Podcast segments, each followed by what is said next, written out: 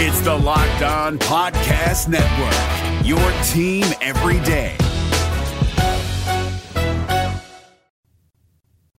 Is there a better manager in the National League Central than Cincinnati's own David Bell? We're going to tell you. Also, the Reds development staff is building superstars out in Goodyear. All that and more today on Locked On Reds. Let's go. You are Locked On Reds, your daily Cincinnati Reds podcast, part of the Locked On Podcast Network, your team every day.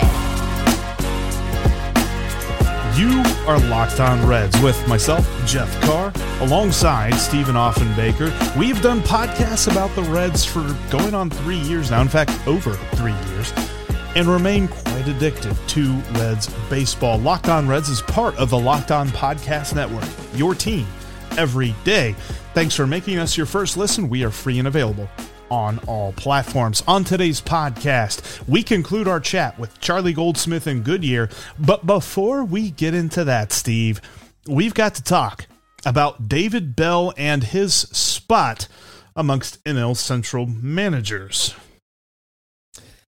This question's a little bit harder than I thought it was going to be, Jeff. As I've really sat down and looked at this division, I think that uh, I'm just going to approach it honestly. Uh, if we're talking about the best manager in this division, I think that it's Craig Counsell in Milwaukee. I think that he's not only the best manager in this division, he's probably one of the better managers in baseball. Yeah. I think that he does a great job handling that team up there uh, with a limited amount of resources a lot of times, and he gets the most out of those players. I think uh, I think we start with him.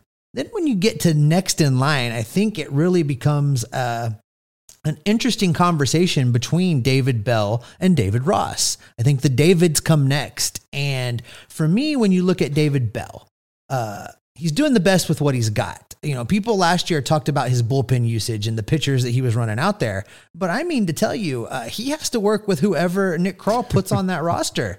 So if all of you've got down there is Amir Garrett and Heath Hembree, one of them is going to pitch. And that's just the way it is. So I think he did a good job with doing the best with what he had. And each of the seasons that David Bell has been in Cincinnati, my impression of his in game management and his decision making is that it has gotten better each year, that he is evolving each season that he's been here. And I, I'd be interested to hear your take on that because I really do feel like he is improving and is a work in progress. I think it's interesting because who would you say is the best manager in Reds franchise history? Well, that's a tough one. Everybody says Sparky, but he had a lineup stacked with Hall of Famers. I mean, he did a great job managing egos, but I'm not so sure that, you know, he did something that was unexpected. I, I for my And money, who- Lou Piniella is Yeah. probably one of the one of the better managers that's ever rolled through here, and Davey And- Johnson. and one and done too with that. I, I think it's interesting though because you made the point when it comes to Sparky, and you know who's the first person that's going to make that point? Sparky. He did on multiple occasions. He's like, I got to manage the Great Eight, man. I got to manage the big red machine. What do you think it was? It wasn't. I mean, you know, still managing a baseball team, but it's not like he had it hard. David Bell was handed, you know, couple of sticks and maybe a broken pipe and a car with two wheels and said, "Here's your bullpen." There you go. Don't forget the don't forget the bubble gum. And the bu- Bob yeah, Castellini the used- sprung for bubble gum. the used bubble gum with tape that he pulled off of a carpet somewhere. Yeah, I, uh, I I look at David Bell and I think that there's still more that he can show us. I think what we know about him doesn't necessarily make me believe that he's the best manager in the division. In fact, you can make the argument he's not even the best David, who is a manager in this division. David Ross has a pretty good argument there too in Chicago. But I think that he has an ability to at least see the game through multiple viewpoints. He's coming off of a guy who didn't, a guy who didn't want to see that. And Jim Riggleman, say what you will about Jim Riggleman, he was a one dimensional manager. He understood the game through an old timer's lens. No pun intended at all. I think that when you look at David Bell and what he does, the biggest pro that you can make an argument for David Bell is something that we fans don't see, but it's written about on the regular. C. Trent makes a makes a point to really kind of not really hit this point when it comes to David Bell, and that's that he is amazing with the clubhouse. he manages egos, he manages personalities, he brings them all together, and he does so in a very nice way. Uh, you can say what you will about his win loss record. It's that's the easiest way to judge a manager, but I think you have to agree the talent that he has been given has been a 500 ball club. And what do you do with that? He hasn't really made it better, but he hasn't really made it worse. So I don't know that he's the best manager, but I don't think he's the worst one either. I mean, you have to sit back and look at for just a second that with that bullpen being as horrendous as it was last year, the Reds were in the playoff conversation for most of the season. They were mm-hmm. they were around, they hung in there. And I think to your point about him managing the clubhouse and what he does, it is very clear that he cares about his players and it's very clear that his yeah. players care care about him. And you know, nothing shows how much he cares more than some of the fire he demonstrates on the field when one of his players is in trouble with an umpire or when one of his players, you know, has a beef. I mean, look no further than him going right at Clint Hurdle's jawline in that brawl when, you know, the teams are battling in front of the Pirates dugout. I mean, you know, yeah. David Bell was ready to throw down and he had already been tossed from that game. So, I you know, I like that fire. I like that passion. And as long as he continues to adapt and adjust and evolve, I think he's the right guy to manage this team right now. I, I really do. I think so too, and I think the the knock that a lot of fans give him, his propensity to mix up the lineup, let's say uh, his love of platoon players. We said it he's probably the happiest guy in major league baseball that they instituted the designated hitter universally. But i think that overall that's kind of a strength too because he is willing to admit whenever he needs to change things up He's willing to admit whenever the data is telling him to do something else. He is not a guy that is going to roll out. Let's let's call it what we will. I love this dude. I love what he did for the Reds whenever he was here. But David Bell doesn't have a Corey Patterson that he rolls out there and hits lead off. David Bell doesn't run Jerry Hairston out, which I get. Jerry Hairston was pretty decent, but like I, I just think of some managers and their guys that they had that they played, and we're all just side eyeing every single day that he's run out there. David Bell understands who's got the hot hand, which is what I look forward to in seeing, like with third base, how Eugenio Suarez bounce backs, what Mike Moustakas does, and I'm just rolling over words now for some reason, but when I look at David Bell, I do not think I do not see a guy who is a narrow-minded person, and I think that that is important to be a manager nowadays. Now, if you were to ask me to rank them one, two, three, four, five, I think it's three. I mean, Craig Counsell's number one. I think David Ross number two, but I definitely think I'd take Derek, David Bell over Derek Shelton. And I don't know anything about Oliver Oliver Marmol in St. Louis, who is replacing Mike Shildt for whatever reason. So I, I think I rate him above those two guys, but I think it's hard for me to sit here and say that he's higher than David Ross or um or definitely not Craig Counsell. You know, I, I think I agree with we agree on number one. Craig Counsell in Milwaukee, I think, is the number one. I'm going to call the Davis a statistical tie right now, and I would like to see what happens as this season unfolds. I think that uh, I think they both have a lot of great qualities. I think they both do a good job with their ball clubs. And I don't think either one of them's really done anything to separate them from the other right now. I, I, think we head into this next season and and and let the let let the best manager win, so to speak. And then I agree with you. You know, Pittsburgh, Shelton in Pittsburgh. You know, bless his heart, as they say in the South. Bless his heart being with that organization. And then St. Louis. Um, you know, the new manager is being handed the keys to an expensive Cadillac right now. Let's see what he does with it. But until he does something with it, he, he he's dead last in the division. You know, he's a rookie. He's going to have to earn it, as far as I'm concerned. One thing's for sure, Jeff. If the Reds are if the Reds are going to find success in 2022, David Bell is going to have to find ways to be creative and, as you alluded to, maximize the offensive production with this lineup. And he's also going to have to be creative and find ways to hide the weak spots, which could be the bullpen, which could be the continued struggles to find an everyday shortstop. We're just going to have to wait and see. But whatever is going to happen, if the Reds are going to be successful, a lot of it's going to be on David Bell's shoulders to figure out how to do the best with what he's given by Nick Krall and this front office. Uh, coming up, after years of missing the boat, the Reds have finally figured things out on the development side in the minor leagues. And if you want to figure out your snack game, go grab a Built Bar. Built Bar is one of those things that helps you finally stick to a diet. Built Bar is a protein bar that tastes like a candy bar. Uh, it's maybe even better than a candy bar. Built Bar makes it easier to stick to your New Year's resolutions. It makes it easier for you to stick to your diet goals because it tastes so good. You will want to eat it. It's unlike any other protein bar, uh, which can be chalky, they can be waxy, they can taste basically like you're taking a big drink out of a barrel from a chemical spill. But Built Bar is 100% real chocolate. It makes you want to eat healthy, uh, especially when you're into a diet and you're bored and you really just want to throw it all away to have a candy bar. Built Bar tastes better than that candy bar, 100% real chocolate, and still has amazing health statistics. We're talking only 130 calories. We're talking just four grams of sugar. We're talking only four net carbs for you keto folks and jam packed with 17 grams of po- protein, not propane, protein. 17 grams of protein, folks, with flavors like cherry barcia, which is my personal favorite, as well as coconut brownie chunk, salted caramel, and many, many other flavors. There's lots of puff flavors out there right now that that Jeff absolutely drools over when he's talking to you about this this product. It, it, they're amazing. Head over to built.com right now and use the promo code LOCKED15. You're going to get 15% off your next order, and that's going to get you started on your new goal of being healthy and still being happy while you're doing it. Head over to built.com, use the promo code LOCKED15 for your 15% off of Built Bar. Make sure you give the Locked On MLB Prospects podcast a listen after today's podcast. Lindsey Crosby is a minor league encyclopedia, and he will keep you up to date on the up and coming players in the minor leagues, as well as talk some college baseball as well. Uh, I'm sure a lot of you saw that Cincinnati Bearcats walk off against Ohio State, which hurt my heart, but it happened, and Lindsey Crosby will get into things just like that.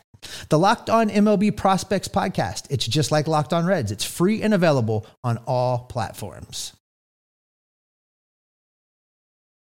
Make sure you're following us on Twitter at S. Offenbaker, at Jeff Carr, that's Jeff with three F's, and at Locked On Reds. Also, subscribe to our YouTube channel at Locked On Reds. We're going to have a lot of exclusive content over there uh, that's not going to be released in the audio feed. So make sure you head over, click that subscribe button. On the next Locked On Reds, Jeff and I are going to continue to discuss the rankings of the Reds, this time their defense. We're going to see how their defense stacks up with the other teams in the National League Central. And for the rest of today's show, let's head back out to Goodyear, Arizona, where we finish our conversation with Reds beat writer Charlie Goldsmith. You mentioned Eric Davis being out there with the players. Is there any other uh, Reds alumni that's gone out to Goodyear to help the non 40 man guys? Yeah, so Davis works for the Reds. He's one of the special assistants to the general manager. Aside from him and aside from Corky, no one that I've recognized um, certainly, a lot of Reds, former Reds, are on that front office directory. Sure. Um, no one specifically through those conversations I've had in spring have come up, uh, but uh, a lot of talented people in place. The pitching coordinators as well, Bryan Conger and Casey Weathers. Casey played for Derek Johnson at Vanderbilt, brings a very unique perspective. Conger as well. Um, I have been very impressed with, and, and I'll say this too, like the stuff I'm seeing them do now is the minor leaguers do now is the exact same stuff that I saw the Reds do last spring training and then do every day before and during batting practice during the regular season. It's nice. eerily familiar the drills that they're doing, and I think that there's a very and uh, there's a very clear and distinct um, plan for player development from top to bottom. As you see with Derek Johnson's promotion, the connections with the catchers, as I was saying, a similar hitting approach as well. I think it's all very, I think that's been a focus for them over the last two years, the connected nature of the player development system. It's very interesting, Charlie. You every time I interview you, you always just naturally segue to where I wanted to go next, and that was Derek Johnson's promotion as the overall pitching uh, guru, so to speak, the coordinator for the entire system. Uh, you know, he has been tasked with creating a consistent uh, method and uh, direction for the the pitchers from top to bottom. Uh, do you see any differences um, other than what you just mentioned? Is is he out there working with these guys? Is he out there working with the coaching staff? Uh, what are you seeing from this new role of Derek Johnson? Yeah, I haven't seen him here, but it's very because none of the major league coaches are here daily working with the with the players. But it's very important to connect the vision he set like they literally had meetings this offseason where they said these are going to be the pillars of the Reds pitching development plan. And the first two big moves he made were hiring Bryan Conger and Casey Weathers. And I think everything you want to know about the Reds' plan, look at those two guys' paths in history. Bryan Conger had a very long college coaching career, specifically at Tarleton State, which is a Division two program. You know, mm. I know nothing about Tarleton State baseball before talking to Bryan. And around 2018, you know, they had no funds, they had no resources, they had nothing. There are no scholarships or very few scholarships. So it's crucial that you maximize your scholarship pitchers and keep those guys healthy. Around 2018, Conger becomes one of the first uh, pitching coaches to work with the Motus sleeve, which tracks fatigue and torque and stuff like that, and comes up with an, a brand new way to use it and helps make Tarleton State one of the most healthy and most successful pitching staffs at that level. Casey Weathers was a guy who tried every sort of artistic, you know, development thing during his minor league playing career that didn't pan out. Eventually, that led him to his close friend Caleb Cotham, who we know, and Driveline. And he was one of the first pitchers to use TrackMan. So here's the root there. Here's the common link. It's two people who had an approach to pitching that was based on, you know, relationships, development, stuff like that and were willing to be the most forward thinkers in adapting their message to use the highest end technology. It's not just about the tech, it's using the tech, uh, evaluating the picture and what you're seeing, relaying that message.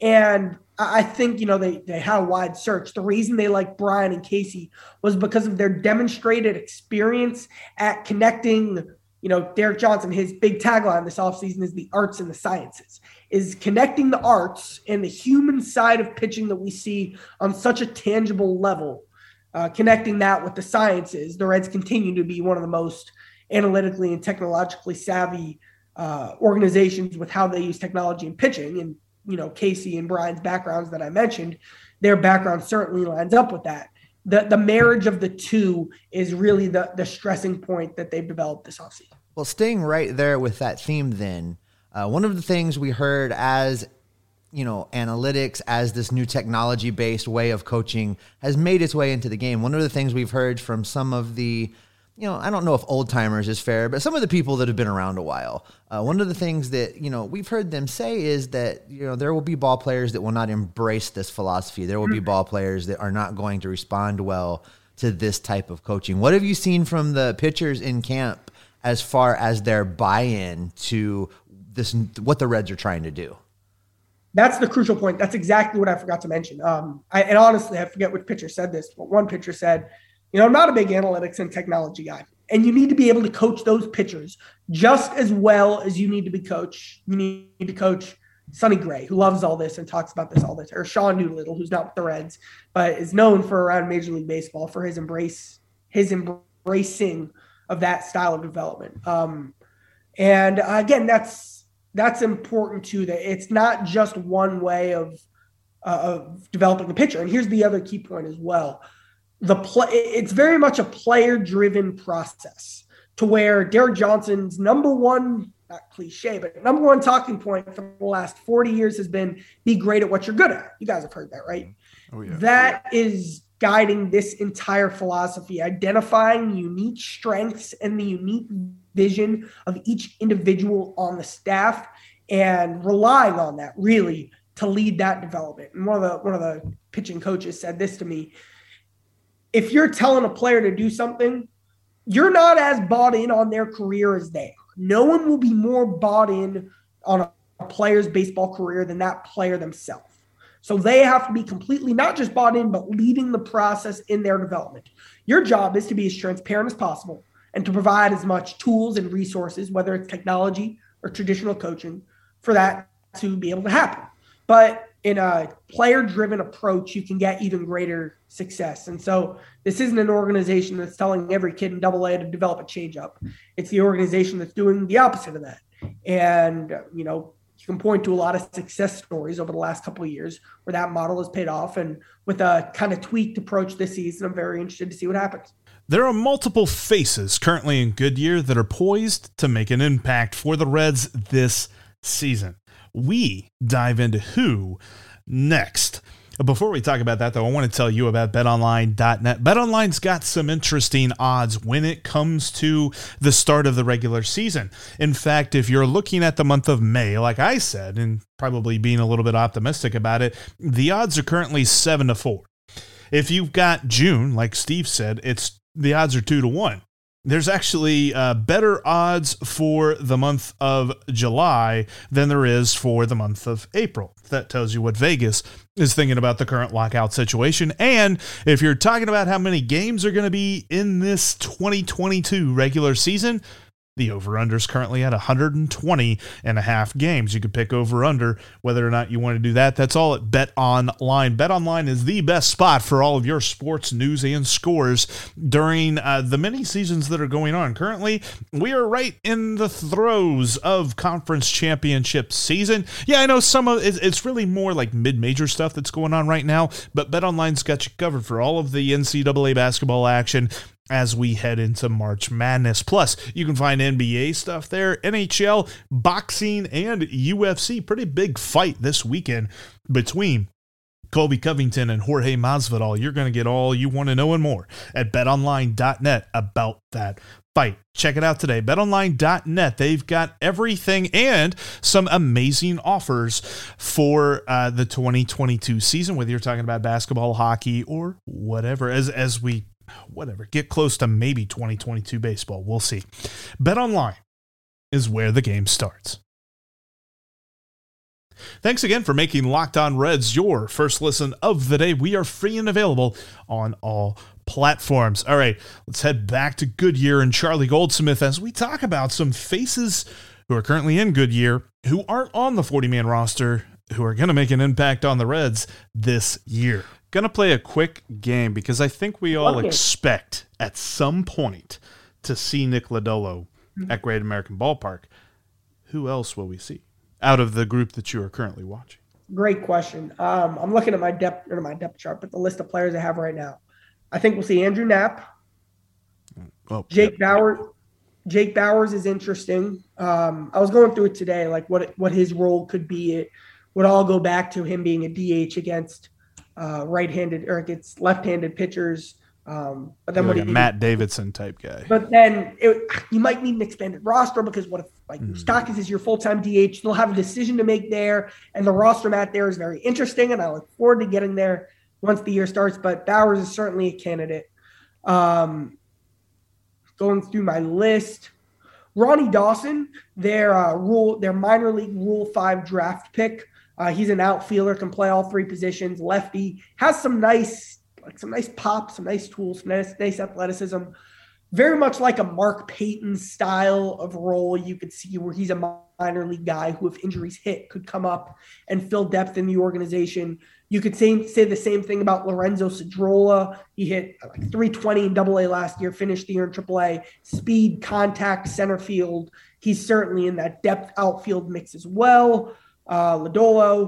Graham Ashcraft certainly interesting. I think the expectation is that he could definitely spend a ton of time in AAA this season. And, and, you all know how injuries in AAA for starting pitchers work. You know, you can only have so many guys before it's your turn called. If he develops at anywhere near the pace he developed last season, he could certainly be in the mix. And then the big one, the bullpen. Um, how many guys do they need from AAA, and how many of those guys are uh, here now? Certainly, Trey Wingenter uh, a guy they brought in, six seven, big breaking ball, big frame, power pitcher. Connor Overton, kind of a guy who can fill a hybrid utility role in the bullpen. Phillip Diehl, uh, Joe Kuhnel as well. People sleep on him because he mm-hmm. missed the entire 2021 season, most of the 2021 season with a shoulder injury. They say he's back right where he was at 2019 when he was one of the fastest rising relief pitchers in the organization. So that's a long answer, but like I, I don't have this list in front of me, but the guys who were at this camp last year they had like an extended minor league spring training that kind of bled into the big league spring training. You had India, Lopez, Colesvari, Sanmartin, Gutierrez, Santillan. You had a bunch of guys there. There were like eight or nine who ended up playing for the Reds that season. And certainly, you know, you can see injuries pop up more this season because of its uh, unique season. Um, certainly, a number of these guys will play for the Reds at some point. I wonder what we'll see out of Matt McLain too, because I think of yeah, him as almost not not a safety guy, but like you keep hearing the words high floor with him. And, and you've got a situation where shortstop might be kind of a fluid conversation depending on how injuries play out and how performances play out and things like that. He could be an interesting guy. I think. What what's kind of been the word around camp about him? Yep, lots of conversation about Matt McLain, and kind of the cliche is to say shades of Jonathan India. There is a certain pedigree you develop when you were the shortstop at UCLA or the third baseman at Florida, and you have that kind of approach at the plate that a guy like McLain has. Like the word baseball rat was used, and I have a story on McLain coming out later this week, and baseball rat will be in the headline. That that that pure polish in terms of plate discipline, pitch recognition, um, poise, confidence at the plate that you see, um, versatility as well. Like the Reds, look at their top prospects, or look at the prospects who are here right now. You have McLain, De La Cruz, Torres, plus Barrero above him, all shortstops in that pipeline. The Reds, and then look at their outfield prospects. They're aside from Hendrick and now Hinds, are basically all center fielders. The Reds are adding up the middle and believing that if the bat plays and they drafted guys who they believe the bat will play, then you can move them off because those are the best athletes you have in your system. Like the Reds have that type of guy, and McLain certainly falls into that camp as a standout, um, really great athlete as well. So again, he has the tools, the polish, the pedigree to be a quick riser. Now the India comparison is interesting. We talk about timeline because India would have been called up in 2020 had he been healthy. I think it was an oblique injury he had in September. Um, he was drafted in 2018. McLain was drafted in 21. So if he follows that same track, you could say 23. Every player is different. McLain, of course, we've seen many players make the jump from double A to the majors in one season. And one last point on him, he might be the furthest along player in terms of where they are in terms of development close to the big leagues of any player on their top 30 prospect list. Like you look at maybe him and Mike Siani as the guys closest to the big leagues who are here right now. Um, you know, hein- Hendrick, Hinds, De La Cruz, Nelson haven't played above A ball. So, you know, McLain is as fast of a riser as any position player here.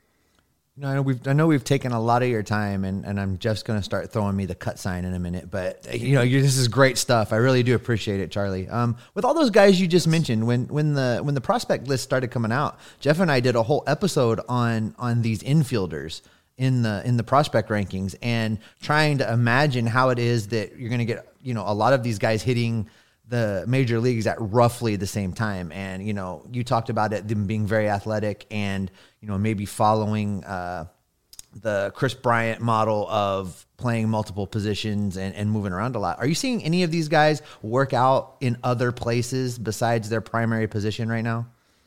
That's a great point. And the answer is no. So there, there are fewer guys than you think. So the guys in minor league spring training right now who you say is those up the middle versatile guys in the infield because outfield's its own thing. They can play anywhere. Like your Michael Siani, Jay Allen, they can play right, left, or center. It doesn't really matter. Hinds and Hendrick are both playing in right.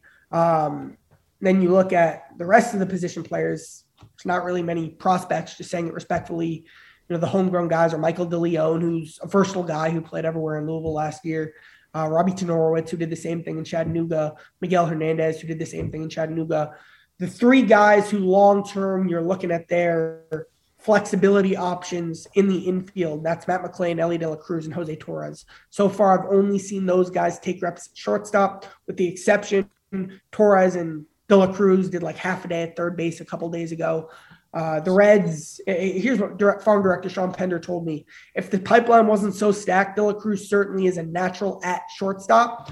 But you've got to explore other options when you have Barrero and McLain and a number of guys who can play that position very well. Uh, so generally, no, you don't see guys moving around a lot. You might see that later in the spring. You might see that during the minor league season. But so far, I've only seen McLain at short, and I've basically only seen De La Cruz and Torres at short. Well, Charlie, we appreciate you coming on and thank you for your time very much today. We got a lot of great stuff out of this. I know you mentioned that you've got a piece coming out about Matt McLain coming up. What else can we expect from you coming from Goodyear? Yeah, you know, all these top prospects, you name them, I'll write about them at some point. I have something up on Elly De La Cruz and his one of a kind journey. I have something on Jay Allen that posted today, one of the most interesting prospect stories. Could have been a D1 football player, uh, picked baseball instead. I'll have something up on Rece Hinds later in the week. Matt Nelson later in the week. Um, so stay tuned.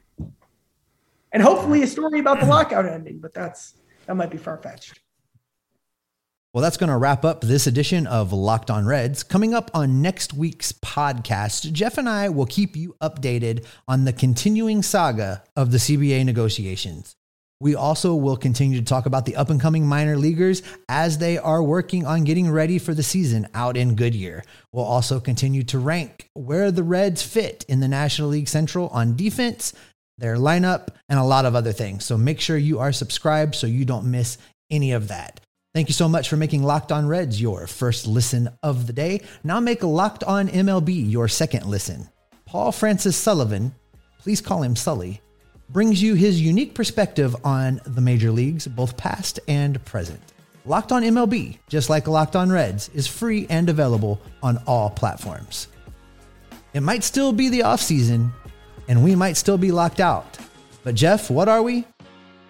We are locked on Reds every single day.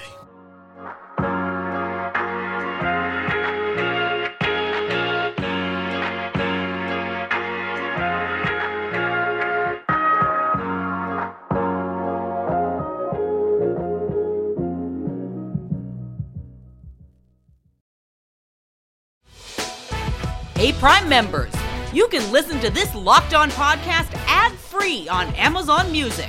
Download the Amazon Music app today.